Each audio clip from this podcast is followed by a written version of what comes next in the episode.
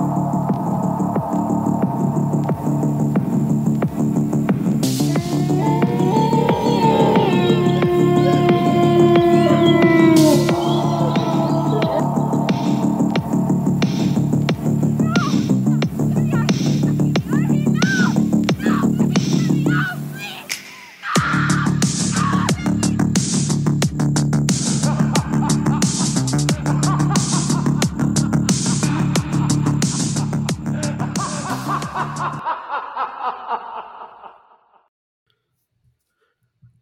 everyone. Welcome back to the pod and the pendulum. I'm your host, Mike Snoonian, joined once again by my fantastic co host, Lindsay Traves. Lindsay, how are we tonight? Hello, I'm good. We're, you know, I feel like every single week I'm like, we're in it, we're in the season. Um, but I always mean it.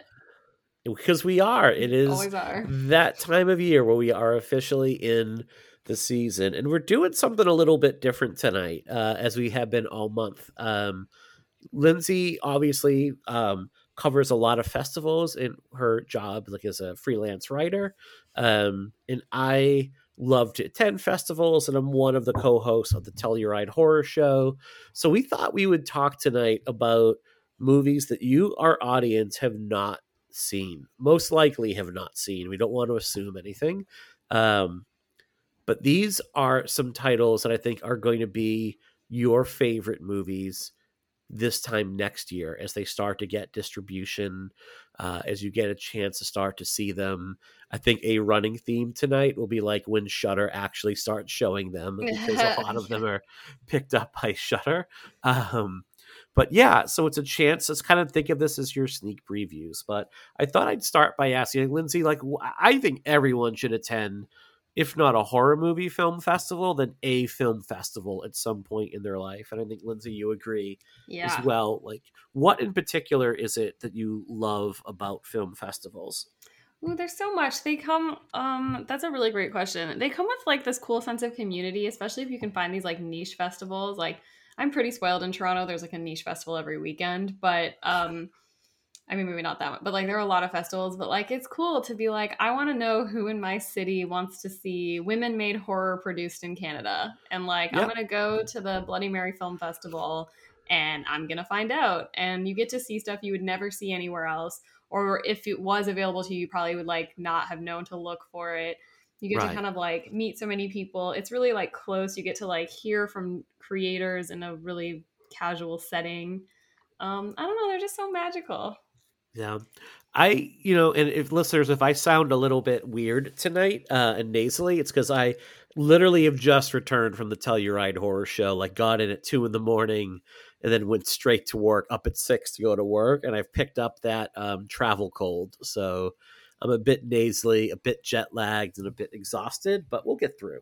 Um, to me, when people talk about loving the theatrical experience and missing the theatrical experience and how special movies are, like this is what they're talking about. Like they're not talking about, you know, the Friday evening AMC theater of like, we'll just go see something because it's showing. Because if I want to replicate the theatrical experience at home, I'll pay my daughter 10 bucks to like sit in front of me with her phone on while she talks the whole time throughout a movie.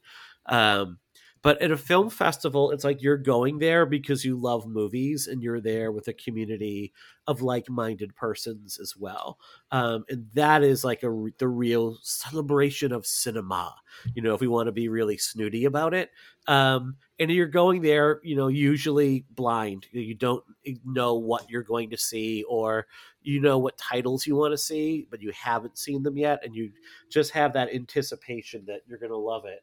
Um, I'm looking at my left right now, and my wife had done some strange things with the power cords in my office while I was gone. So if I look a little bit, Lindsay, if I look a little bit confused, that's why I'm like, why is that I'm like, there? What right is now? off screen? Like I'm like, oh my goodness, like slasher, like yeah, getting murdered. yeah. Um, so that's to me what it's all about. And then the people you get to meet, like I've gotten to meet some tremendous friends throughout the years going yes. to these things. Um, so that is why I'd recommend it. And you know, if one good thing came out of COVID, like I, to be honest, like never want to attend a virtual festival again. yeah. Um, but that being said, like like Chattanooga has done it. Salem Horror is actually doing it uh, the, starting on the 24th. It does give opportunity to a lot of persons that, for whatever reason, whether it's the cost, whether it is because they're immunocompromised, whether they have some, you know, some, whether there's like some disability that prevents them from traveling, the ability to take part in it and be part of that larger community um, you know, I know that I'm really privileged to get to travel to some of these things. Totally. So that being said, let's dive into a few movies that Lindsay and I have caught this year at various festivals, um, and what our favorites are, and some movies that you should be looking out for. And we have not seen one another's lists yet, so this should be interesting. So, Lindsay, do you want to kick it off, or should I? Um, you go. I am. I feel like you may have more than me, and I also am like really curious which ones we might overlap okay. on. So I am going to start with my favorite movie of the year. Um, I saw this at Telluride Horror. I get to I got to introduce the Telluride premiere of it. Um, so a lot of people have the stories of like seeing The Exorcist or Texas Chainsaw Massacre in theaters, and being and seeing someone that was so terrified by it that they either fainted or they were so grossed out by it that they ran out of the theater vomiting.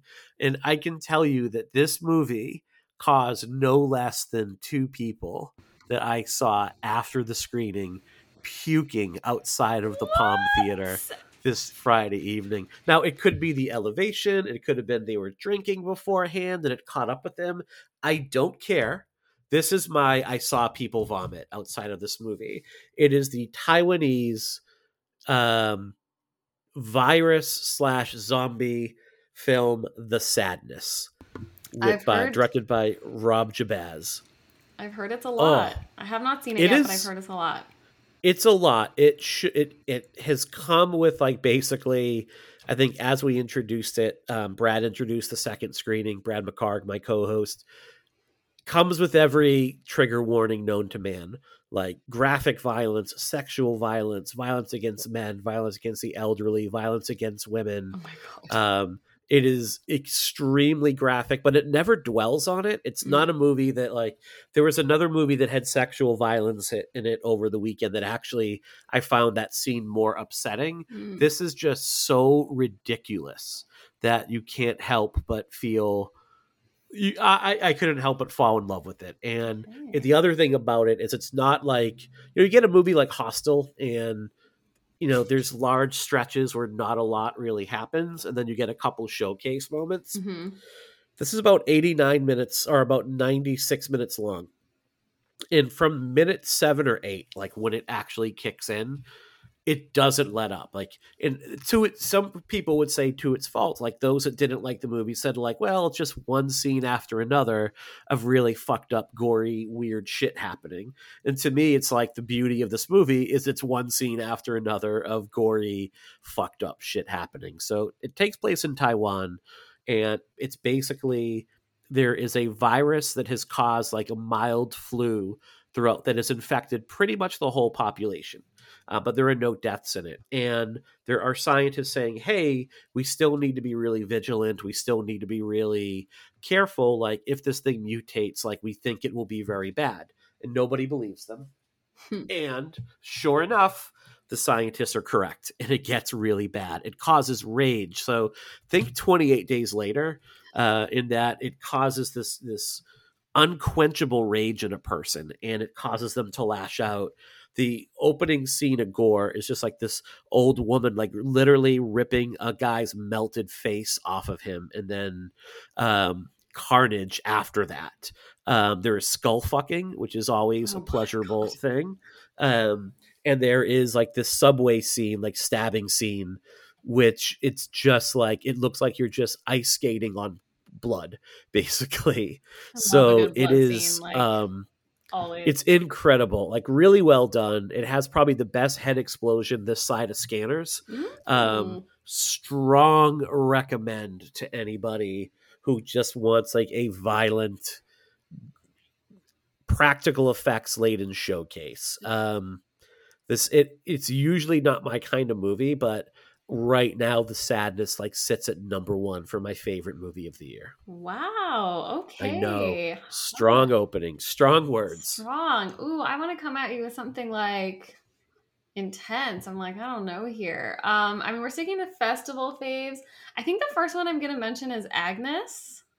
Um, because I feel like it's it's my festival ones tend to be like a little bit like their genre, but they're horror adjacent, I would say. Um, so Agnes is from um uh Mickey Reese. I for some reason was like not Mickey Keating Lindsay. Um, from Mickey Reese. Uh, who people might know from Climate of the Hunter. I think that was his like kind of popular uh, festival movie last um, last time round and it like kind of comes out it's like an exorcism movie like that's kind of how it pitches itself um it's really like not what it's about at all um it is really weird like first so the opening uh i guess the first half let's say is um very dry uh very like you know nuns and popes and bishops or whatever members of the clergy i guess um, speaking very casually and colloquially in a way that feels like very like Armando Iannucci, just like this view of these like high ranking Catholic clergy members, but they're like chilling and speaking very casually. So it's very like funny and snappy and cracky crackly in that way. And there's this like exorcist who has these like cheap infomercials, just very like silly, weird, and funny. Um, and it's about essentially a woman, a nun at a convent, who is allegedly possessed, and the priest and his assistant that they send to exorcise her. Um, and there, it really just seems like it's going to be like some like trashy exorcism story. But then as it goes on, it's much more about like questioning of faith and support mm-hmm. and kind of like what it means you know is she possessed what's happening to her how is she being treated um, how are people treating her and her friend kind of deciding whether or not she believes it and it's not even really about like the faith and belief but just kind of like witnessing this horrible hmm. event and how it affects these young women um, and then the back half kind of ends up being this really quiet story of this young woman who um, is kind of like left on her own after all of that happened and what it means to kind of like go back to regular life as someone with like no Ooh. support um, so it really like sneaks up on you because it's like very, very funny and silly and over the top. And then suddenly it's this like quiet, beautiful story of like a lost young woman. And all of it is just about like faith and support and like what, you know, how important those things are and what they mean. And it's just like beautiful. Like I didn't I expected it would be like okay. I heard Climate to the Hunter was good. People were divided on it. Yeah. Um, and then I put it on and I was like, what is this? It's just so surprising and I really loved it. I think it's really special. Where did you catch that one? This one I saw at Fantasia, but it also okay. played at Fantastic Fest. Okay. That sounds fascinating. I love a story that shows the aftermath of what happens. Like usually, especially in horror, you you get your resolution and then, you know, roll credits mm-hmm. uh, and i'm always fascinated by like well what happens afterwards uh, which i think is why people really love like halloween h2o and halloween mm-hmm. 2018 so much because uh, you follow like your heroine or the Elm Street series. You see like what happened with Nancy after. You want to see like how does someone rebound from this. So that's really fascinating. It takes that kind of like third act turn where you get to follow her for the rest of it. So it's called Agnes. Yeah, Agnes. I will definitely be interested in checking that out. It's great. Well, you mentioned Mickey Keating um, offhandedly there, so I will give you my second movie, which is Mickey Keating's Off Season, oh. which I oh. also caught at Telluride Horror this past weekend. So, what you know fascinates me about Mickey Keating, this is about his sixth film, um, and what fascinates me about him is none of his movies feel the same or look the same. He doesn't really have a calling card. If you watch Pod and then watch Darling and then watch Psychopaths, all of them feel completely different from one another. And I'm fascinated by a filmmaker that is consistently pushing his own boundaries and not allowing himself to get um, kind of like trapped in doing the same thing over and over again and chatting with him this weekend and like doing the q&a with him as well you know he said one of the things is like as he makes more movies he instead of it getting easier it gets harder because like now he knows what he doesn't know at this point and he's always like well what can i do to push myself a little bit more and it becomes that much more of a challenge and seeing him grow as a filmmaker is awesome so this one carries like really heavy vibes of movies like Dead and Buried, which is a childhood, I don't want to say a childhood favorite. It's a movie that I saw way too young and it fucked me up for 40 years. Like I consistently had nightmares around this movie as a kid. Uh, and The Fog as well would be a really big influence. And actually, it's kind of like the best adaptation without being an adaptation of the first couple Silent Hill games. Uh, it has that kind of creepy, offsetting vibe to it. Uh, Jocelin Donahue, who I love and who makes everything incredible. Um, she stars as a woman that has to go back to this little island town off the coast of Florida uh, because her mother's headstone has been damaged uh, and vandalized. And it's this town where the only way in and out is over this one bridge, and it's the last day of the season before the bridge goes up and then once you're on the island you can't get off it oh. so it's kind oh. of a race against time for her to find out what happened and then get off spoiler alert she doesn't um, all of the persons that live on the island are incredibly weird and off-putting. Uh, they're very unsettling. Um, it's just like it's a movie that's broken into chapters and you just the more you learn about the inhabitants of the island, the more that you learn about you know why her you know it comes out that her mother never wanted to be buried on the island and then she was um when you find out the reasons for that, it's just really, really creepy. There's a definite cosmic horror vibe to it as well that is that comes out. And it's this movie that in one hand it's very small. Like a lot of it is just Jocelin Donahue running around from place to place and trying to figure out what's going on while there's a lot of creepy fog and uh, empty storefronts uh, in a lot of open space around her. So it's this really intimate story, but at the same time, it's his largest movie in terms of scope. Like he shot it anamorphic. He captures this, all this incredible detail, um, and it's the kind of movie that like it it's going to be on Shudder. It's going to get a limited theatrical um, where it'll play some select cities, and then Shudder will have it in 2022. But it deserves to be a scene deserves to be seen as big of a screen as possible because it just looks it just it feels enveloping when you watch it on a on a really big screen. So uh, off season by mickey keating. If you want something that just feels unnerving it's a strong recommend. Okay love that. I remember i think that one was at fantasia and it got a lot of hype. Was it fantasia? yeah. I think Fantasia might be. I think he said he played that. He played Sitges. Mm. Uh, I know it's made like the festival rounds. Yeah. Like it's played a lot of places. Yeah. Um, which has been great for him. And you know, it's uh, but it did get uh, it is getting uh, some distribution through RLJ, oh, and nice. then Shudder's picked it up as well. Cool. Um, okay, I love that. Um, I feel like yours are like so meaty. I'm like, oh, I want to get in on this. Okay my next one what am i going to pick? Um my next one that i'm going to go with is it technically i didn't see it at a film festival but it just finished the festival circuit and i think it's a fun one to talk about. I'm going to go with vhs 94 okay. Um which i didn't really one we can see right now. There yeah it's on Shudder so you can watch it. It's definitely not one that i like expected to pick. Um it's how do I explain VHS 94? So, for those who don't know, VHS is a series. This is, I believe, the third one. Um, fourth. The fourth. I was just about to be like, might be the fourth. Yeah. Um, so, it is the fourth one in, in a. Uh, in a batch in a franchise, whatever you want to call it, um, where the idea is that they are anthologies, so it's short features kind of held together by a wraparound, uh, different creators for each of the shorts. I actually haven't seen any of the other ones, so I kind of like didn't expect um, that I was, you know, I didn't really know what to expect or what was happening. And I will say, uh, I threw this on. So the bit on this one is that every feature, uh, or short uh, feature, I guess I should say, every short um, feels like it was shot in 19, 1994. So the whole bit is that it looks like a 94 shot um, movie and uh, it's unbalanced. There are four shorts and a wraparound. The second two i could kind of leave them on the table wouldn't um, line up for them. Um, but the first two are wicked. Um, there is one if you've seen the phrase hail ratma over twitter that is why. I've seen that. Yeah now you know what it's from. Um, it's this like really bizarre short where it's easily about a newscaster investigating a rumor of a rat man who lives in the sewers.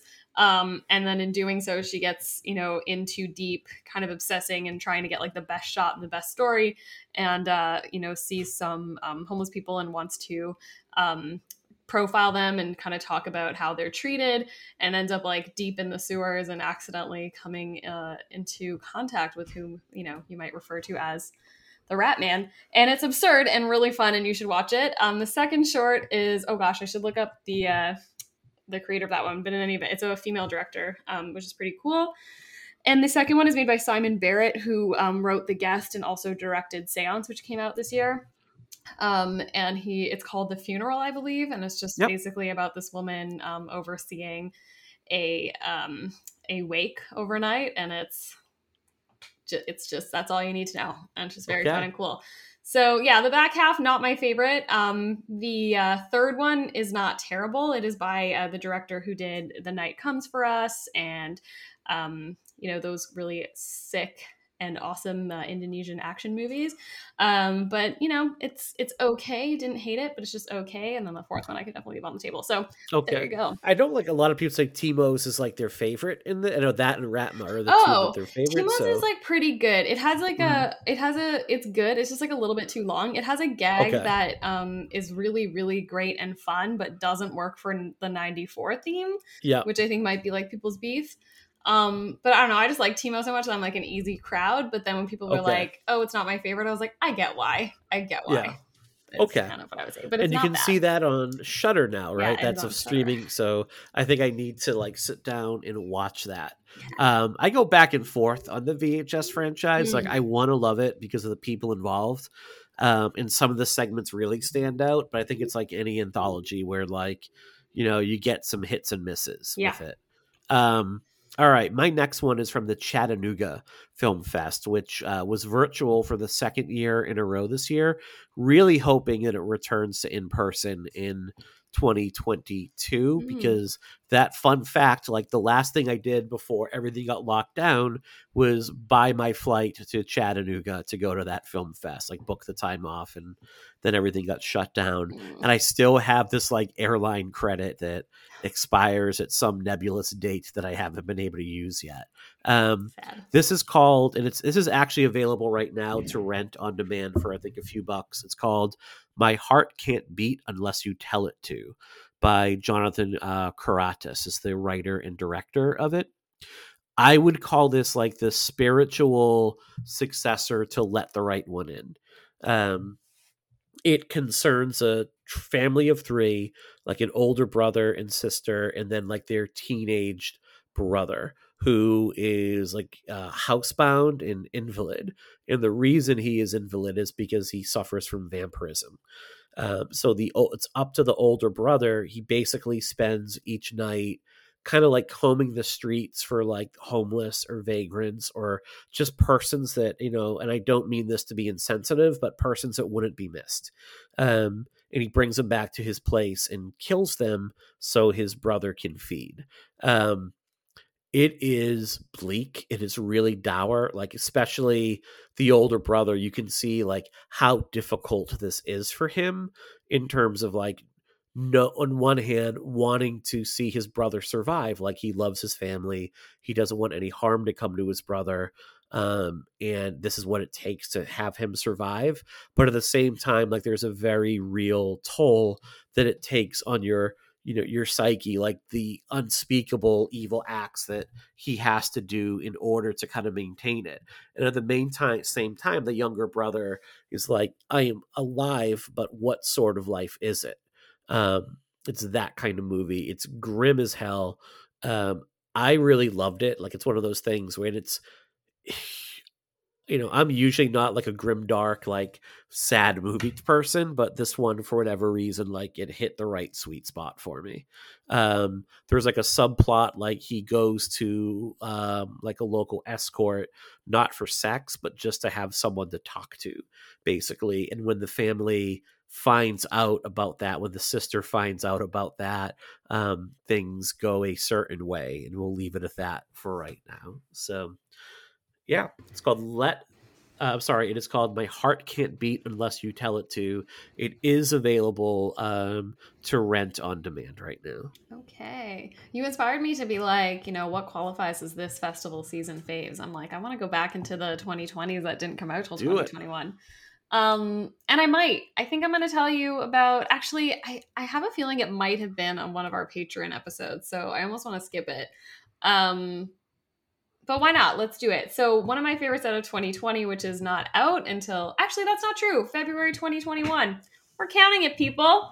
It counts. Um, one of my favorites uh, from 2021 is a movie called Bloody Hell, um, which I don't. Oh, good movie. Yeah, right. Okay, I was like, that was this year. That counts. I know we did festival season, but let's just go Yep. with let's just go with festival. Look, we're a small indie podcast. We can do whatever we want. Let's just go with 2021 festival. So, a movie called Bloody Hell. It is super absurd. It um is a it's directed by a guy named Alister Grierson. And um, it stars a guy named Ben O'Toole. And Mhm. basically, the way I described it is it was like Rambo uh, got shoved in We Are What We Are, where it's basically um, a Rambo type character who ends up getting caught up in like a very uh, bleak, not bleak, but I guess grim, gritty kind of um, Euro horror. Um, So the idea is that this guy um, named Rex, played by Ben O'Toole, he uh, is arrested after kind of playing hero. He's a you know retired soldier, and he's arrested after playing hero during a bank robbery where he gets somebody killed. Um, and he becomes super famous while he's in jail. So he becomes this like really famous person who like thwarted this robbery and went down for it um, while he's in jail. So when he comes out of jail, back to you know trying to um, come back to his life, uh, he's like famous and being chased by paparazzi, and he's like on the cover of magazines, and he's kind of got this brand new life. So he wants to run from it, and he decides to just like get lost in Europe. And in doing so, he ends up getting kidnapped by this family of cannibals that kind of like lock him in the basement um, with a plan to uh, cannibalize him.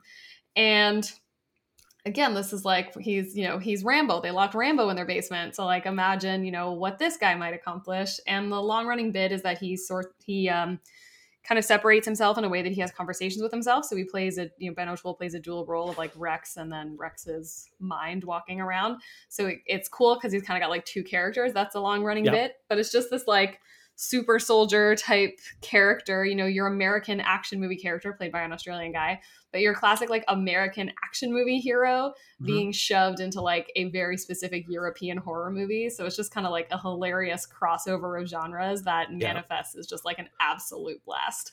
and it's got some great gore, some great visual effects. It's really fun.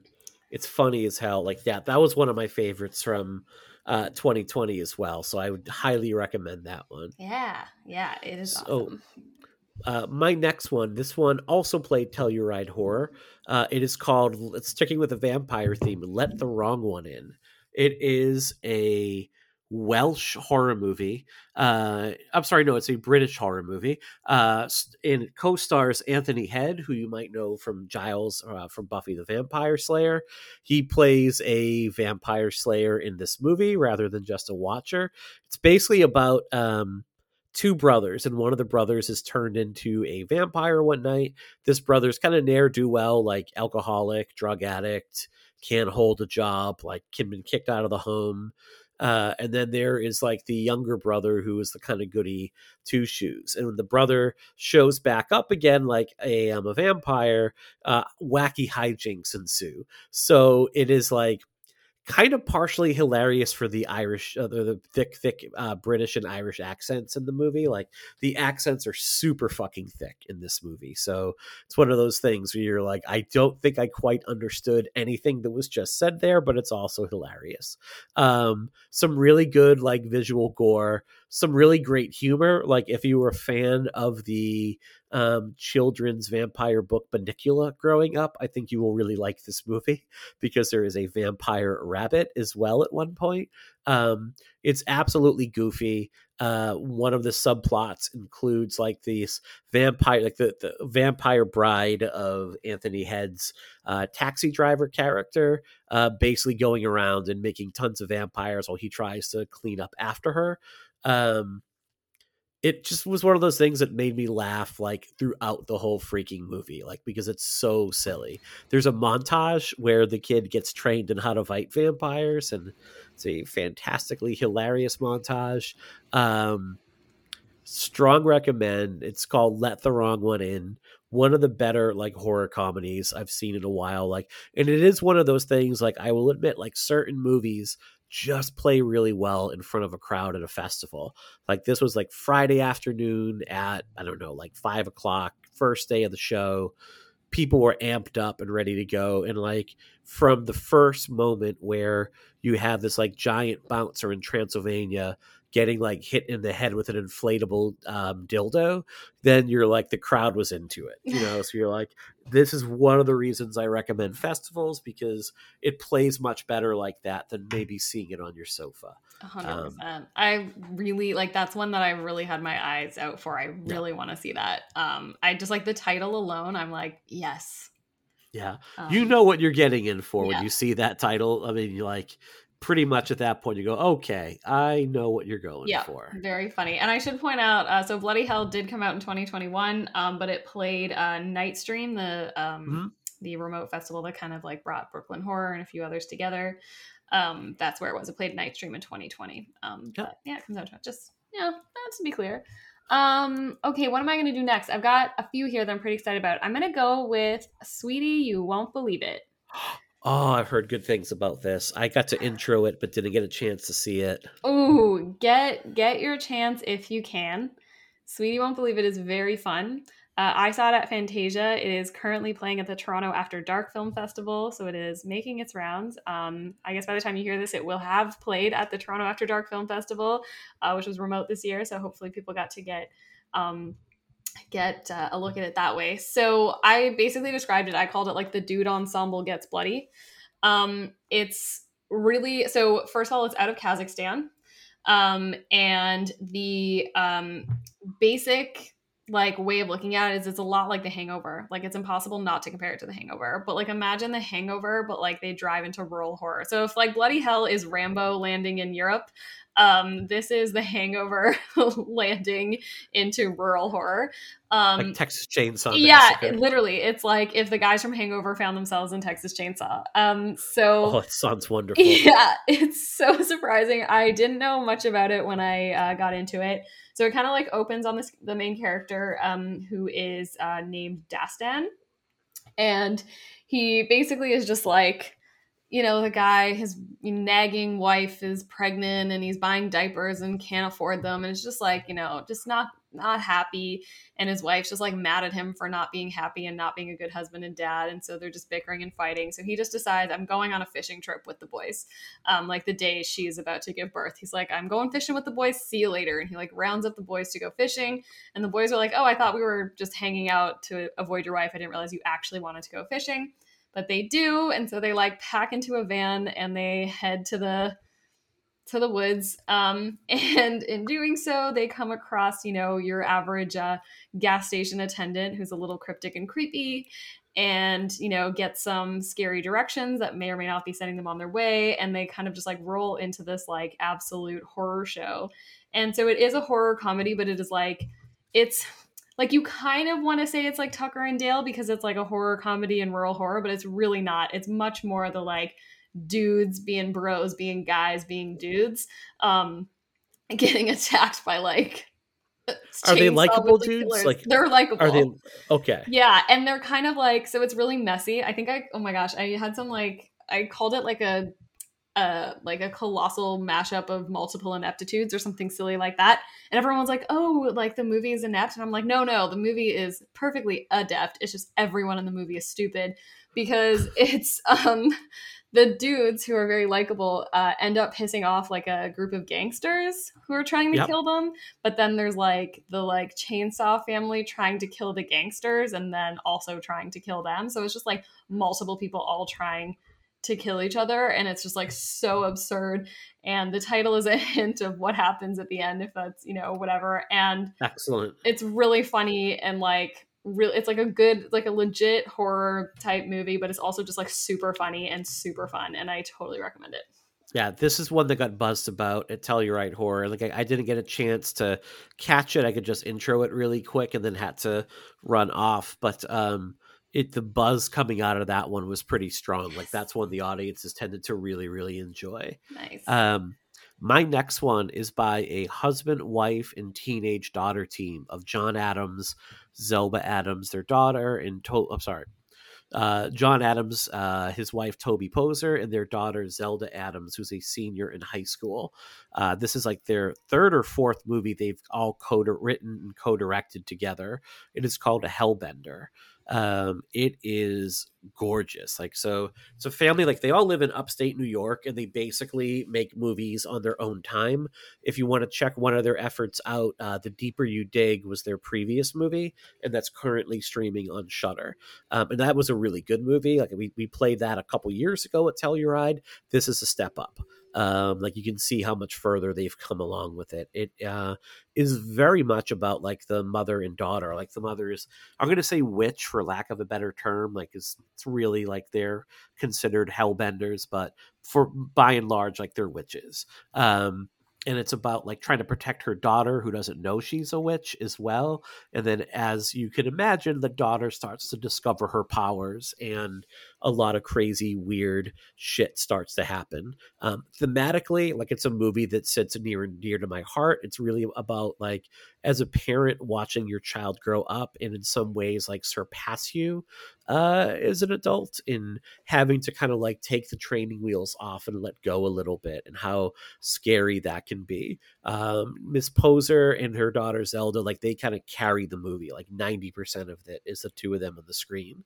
Uh, and they are a delight to watch. Um, they get to do some things as filmmakers because a they live in upstate new york where there are actual seasons b they're kind of on their own time like they talk about the process of like they'll be at home and they'll be like hey why don't we go shoot this scene outside for an hour and then we'll just come back in and carry on with whatever they're doing at that point and they all like co-direct and co-write it together so they'll all take turns at kind of lensing or setting up certain scenes and then going with what they think the best take of it is. So you actually see a lot of time play out from like summer to fall to winter um, they take full advantage of the natural landscape around them like it's shot in a really beautiful area. Uh, they also do the music for the movie and i think um, their band is on spotify so if you look up hellbender and it's just really kind of like moody uh, kind of moody, not pop punk, but like pop music with a little like indie rock edge to it. The music is wonderful. Uh, Zelda's performance is great in it. Um, Toby Poser's the mom is really wonderful in it as well, and it's just like it's fascinating to me like how the three of them operate because they are all kind of on the same page and you can tell that they really enjoy working together as a family and making these movies where I have an 11 year old where it's hard to get her to watch a movie with us sometimes, let alone like actually create one. So it's called Hellbender. We just played it at Telluride. It will be getting a limited release next year and it will be on Shudder as well. So you'll be able to catch it in 2022. Nice. I love that choice. I had it on my like maybe list because I mm-hmm. definitely when I watched it I didn't love it as much as everyone else, but it's one of those yep. ones um do you ever find i know you don't like really write reviews um anymore but do you ever find like when you're kind of like thinking about a movie later or writing your review you end up being like oh you know what? I liked it more than i thought. Yeah. Um, that happens all the time. yeah oh, so yeah. when i watched it i was like okay it's fine like i get it it's their bit like a couple of cute moments. And then i was as i was writing like you said it much more beautifully but as i was writing i was like yeah it looked cool the mother-daughter chemistry was undeniable and yeah. it like really came through. It was funny in a way that you could see a mother and daughter bantering it's yep. like a cool coming of age story. Um, Joe Lipsett compared it to Raw, and I was like, yeah, good point. Mm-hmm. Um, so it's definitely one that I kind of like reflected and was like, I do yeah. like that movie. Um, so there you go. And there are bits that are out and out scary, mm-hmm. especially mm-hmm. yeah. towards the end of the movie. Like, and there's some psychedelic moments in it. Uh, yeah, really enjoyed it. Yeah. Um, cool. What do you got next? Okay, I got two more, and I need to know if I should pick one. Yeah, do two. That's fine. Okay, we'll keep it. Okay, I'm gonna do my like second favorite and favorite. I'll do it in that order. So the next one I'm picking is Silent Night. Um, so this one played at TIFF, mm-hmm. and it's not like horror per se, but it's definitely scary. I almost hesitate. Like this is the one that I would have skipped in this conversation for the sake of the fact that this movie is going to be colossally more effective if you have no idea what's happening. So Okay. if you can avoid reading about it, if you can avoid watching any trailers, I don't even know if there are trailers. Um, it will be absolutely to your benefit. I'm gonna be as like vague as I can. It stars Keira Knightley as a woman named Nell. It's about her and her family uh, and all of her siblings, which include um, Sandra, who's played by Annabelle Wallis, who you all know from *Malignant* um, and the Conjuring um, movie. The uh, what's that one that she's in? Annabelle. Annabelle Okay. Wallis is an Annabelle. Um, Sope, I don't know how to say his name, Dirisu, um, who I love from Gangs of London, um, and also was in um, his house this year, is also in it. Um, so really cool cast. Uh, Lily Rose Depp is in it. Anyway, very cool cast. Um, and essentially, it's a family getting together for Christmas, and they all seem to be dreading it. Um, no one seems to be like excited about this big family Christmas dinner, which I think we can all relate to. And um, yeah, I'm gonna like be as vague as possible. They all kind of arrive and they're all being like a little bit weird and cryptic, and it kind of reads like your average like Christmas family dinner comedy, um, but with like a little bit more spunk, and you're kind of like, what is happening here? Um, and then the movie, you know, by the end of the first act, certainly just shows its cards, and it's just about something much more um, sad and grim, and also very, very scary um, than you think. And yeah, it kind of tips its hand at that dinner scene, and you're like, oh, damn, okay. Um, and it just like really changes its tone, but it's really sweet. It's very beautiful. Um, it's really sad. It's really scary. Um, it's really prescient, even though it was, you know, not intended to be. Um, and it's just like really fun. Like I, it was one of those things that ended, and I was like, damn, everyone's gonna love this or everyone's gonna hate this. Like it's not gonna be divisive. I just don't know what people are gonna think yet. And then it turned out most people were like, holy shit, I love that movie. So I really recommend it. Check it out if you can and try to stay as cold as you can on it. And it looks like it's going to get a release in December of this year. That is true. Yes. Excellent. So I don't know if that means like theatrical or if it means some sort of streaming, um, but we can find that later this year. So I am very intrigued. So I am going to mark that one down. It's just from your description giving me the invitation vibes and you don't have to confirm or deny Mm. that uh, but the invitation is one of my favorite movies of the past 10 years so That's Karyn Um, so I yes I'm on board. and this is camille griffin looks like That's like after a bunch of shorts her um First feature. directing debut, her first Mhm. feature debut. So I have two left, and I'll be short as well. I will start with When the Screaming Starts, which is another horror comedy. Uh, and it is a British horror comedy as well. We'll get a lot of British comedies this year.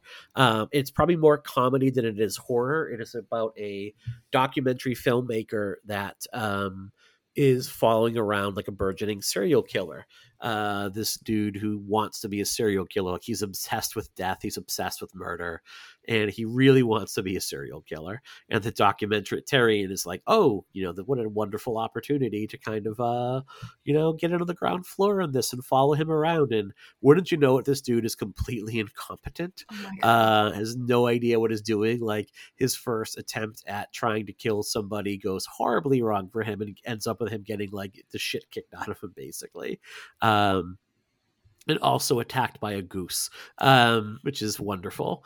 Um, so he decides the next best thing is to start his own Manson family. Um, God. so the movie like follows us. Like there's an application for it that him and his girlfriend have others fill out. Uh, you see people kind of interviewing for it, uh, and eventually his family comes together.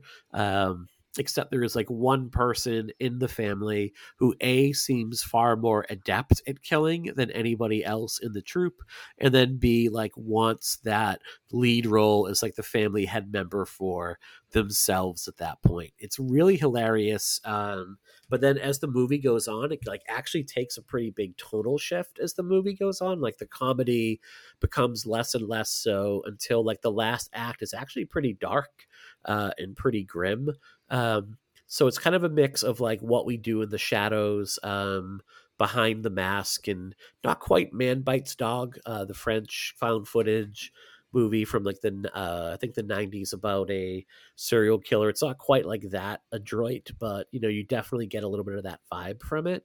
Um and like as it makes that shift away from kind of comedy into more like dramatic horror. It's very subtle. You almost don't know that it's happening until it actually happens, if that makes sense. And again, this played really well for our crowd this year at um, at uh, blah blah blah Telluride Horror. Like it's one that a lot of people really enjoyed. Um, especially like Saturday morning at like noon, you know, people like laughing their ass off at a serial killer movie is a lot of fun. So. I love that. That sounds so fun.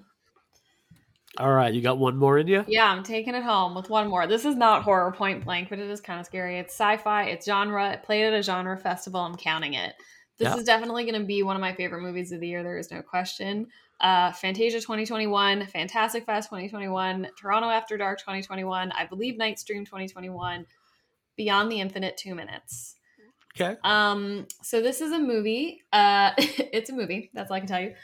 Um, it is a time travel movie, and that's what makes it sci-fi. But it's very much a um, a single location movie. So if you know anything about me, you know that I'm obsessed with the movie Coherence. I think it's one of the greatest movies ever, and it is a single location sci-fi. Like that's the type of stuff I will like line up for all day long. Is give me something that doesn't bother with a bunch of effects do some movie magic and make this single location into something really special um, so that's what happened here it's out of japan it was like an improv troupe or an acting troupe or something like that that thought this would be a fun idea to do during covid and they came up with this idea that they very intricately put together um, of basically a monitor on a timed delay and how mm-hmm. they might exploit that to see the future um, mm. So it stars. Um, so yeah, and they did. It's really intricate. If you stick stick around to the end credits, um, they show them like plotting it and planning it, which is just like the type of stuff I line up for. Like very primer, very cool.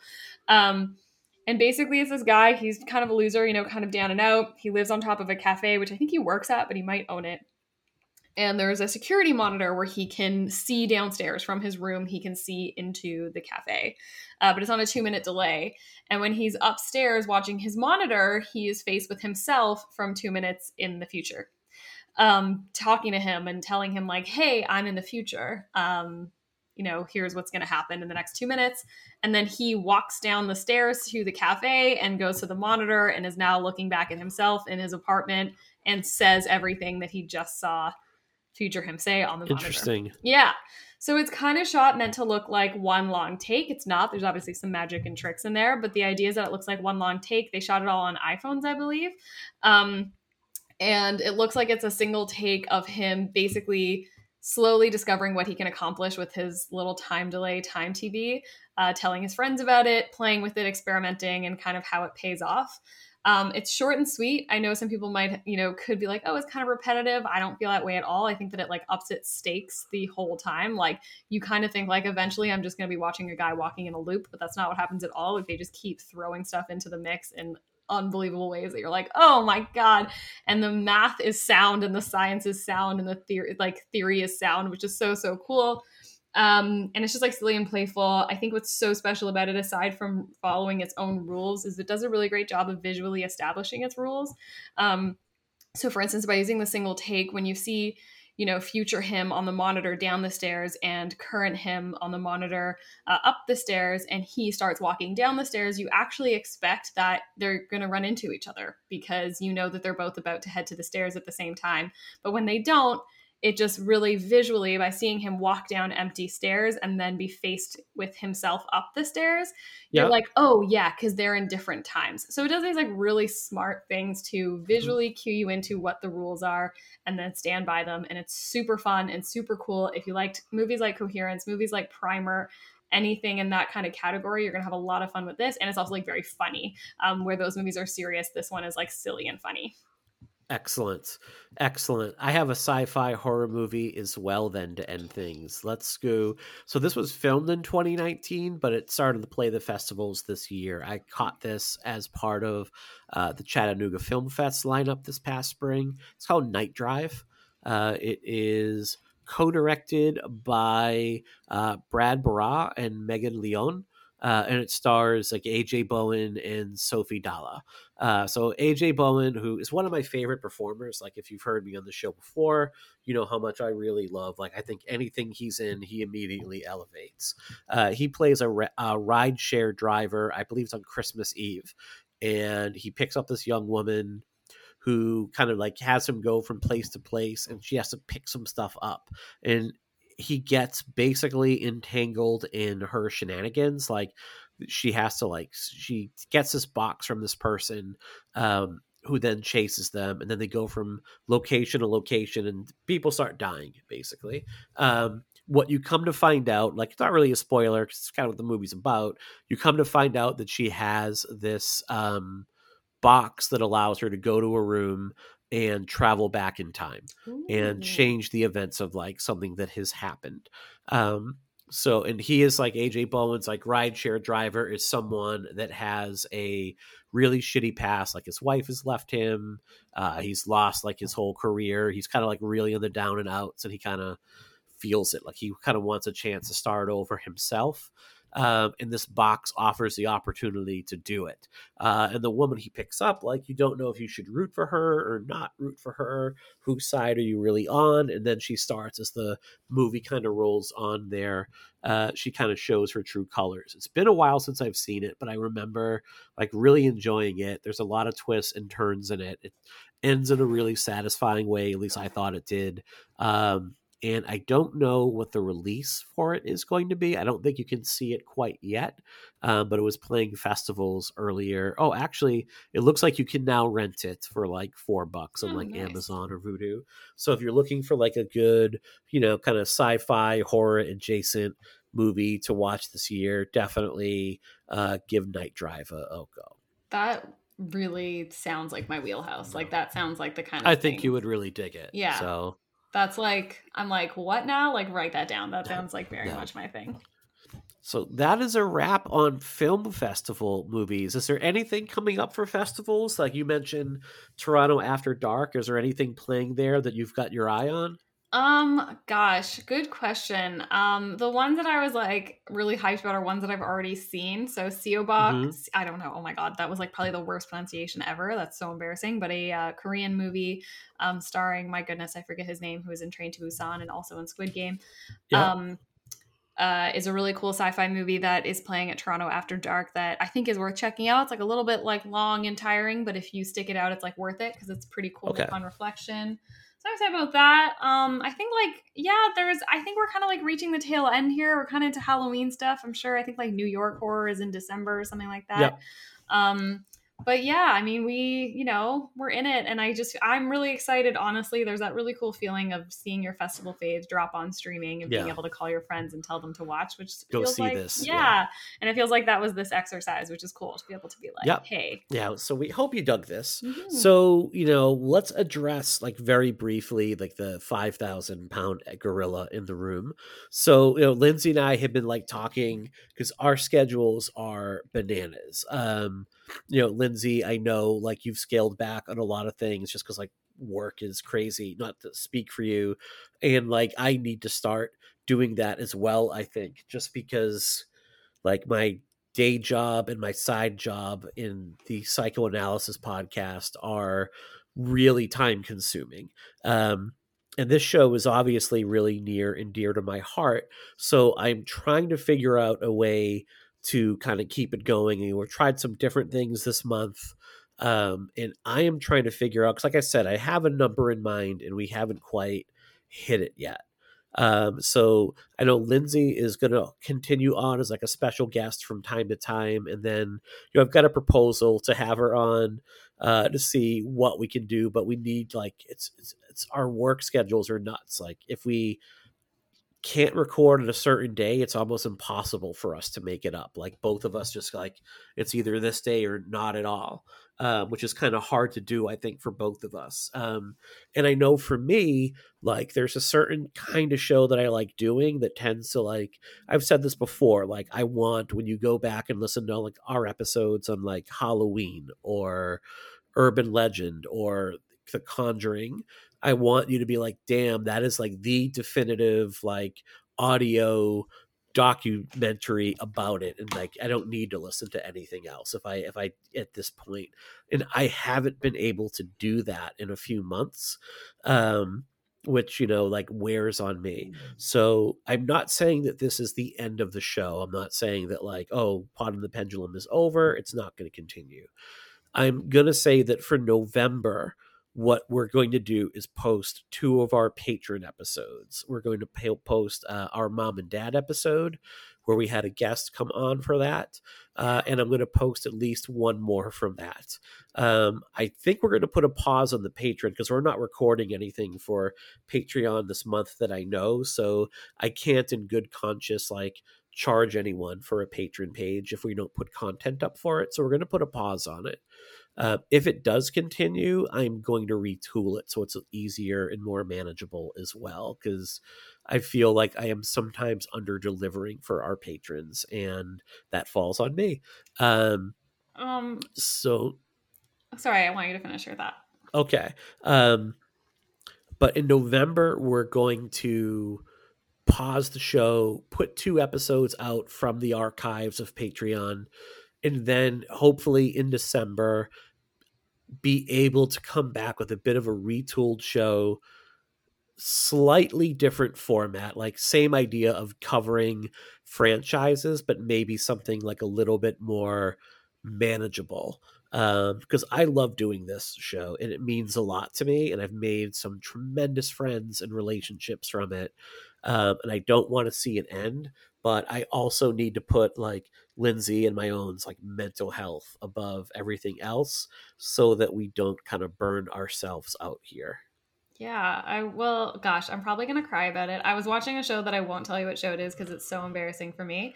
Um, but the co- long time, the long time co-host on the episode I watched like a week a week ago, uh, the longtime co-host retired, like left to be like, I have other things and it's just been too much and I'm gonna leave. Um, and he like totally cried about it, and I was like, oh my god, I feel the same. Um, uh yeah i mean first of all what i just wanted to say quickly was like i don't think that uh, you've underdelivered for anybody at all i do agree that i think that we've both felt um where we often um are really elated to cover so many different things it became a bit uphill like we were very much like yeah. oh i gotta fit the research in as opposed to like yeah. being so excited about all the research that we yeah. usually love to do um, so it's all about recalibrating, kind of figuring out kind of what works. I'm sad. I very much was like, I can't do it anymore. I'm gone. I'm so sorry. And like totally was ready for that. But then I feel like, you know, Mike's gonna be doing his episode on Saw 5, and there's just like no way that episode's right. gonna happen without me.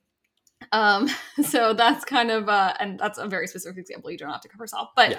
all that to say, um, this is the best. The show's so special. Um, it really is a special show. The feedback from the show is so special. I love it so much. I like love it in every iteration, and I will love it in every iteration, yeah. uh, whether I'm a part of it or not. And it's been just like such a thrill to be able to be a part of it for this yeah. long and this show is obviously my baby so like part of me is like maybe i should let it go and focus on the other um and because that one is a very research heavy show mm. in a mm-hmm. different way um and then part of me is like but i want to do the texas chainsaw massacre. I want to do psycho. I want to do the exorcist. So i need to figure a way that i can do that not burn myself out not neglect any of my professional responsibilities you know and also like not neglect being a dad and a husband. Um, I usually record this after everyone's in bed, um, so it's not too too bad. But you know, I just want to make sure that like if we deliver something, it's the best possible version of it. Um, because I can look back on the 125 episodes we've done and be like, damn, like they're very very good. Um, they're excellent in some cases, and I want uh, that to continue. So it's not goodbye, but it's definitely. Um, a quick pause and then we will see you know excuse me what we're able to come back with. And i think if it works if my idea works i think it would be a very exciting way that could keep the show going indefinitely. Um, but we'll see what happens. All right on that note let us know what you're watching, what you're listening to, uh, what you're enjoying right now. Go ahead and rate, review, and subscribe to us over on iTunes. I will tell you that if we get a rash of five star reviews after this episode, like it will make me more inspired to keep it going. If it's a collective shoulder shrug, then it's like, eh, all right, maybe it's had its course. Um, go ahead and follow us on Twitter at Pod and Pendulum. And you can follow me at Mike underscore Snoonian and Lindsay over at Smash Traves over on Twitter. Feed our ego if you want to keep it going. Uh, that's what I would say. And on that note, we'll wish you a happy Halloween and a great night.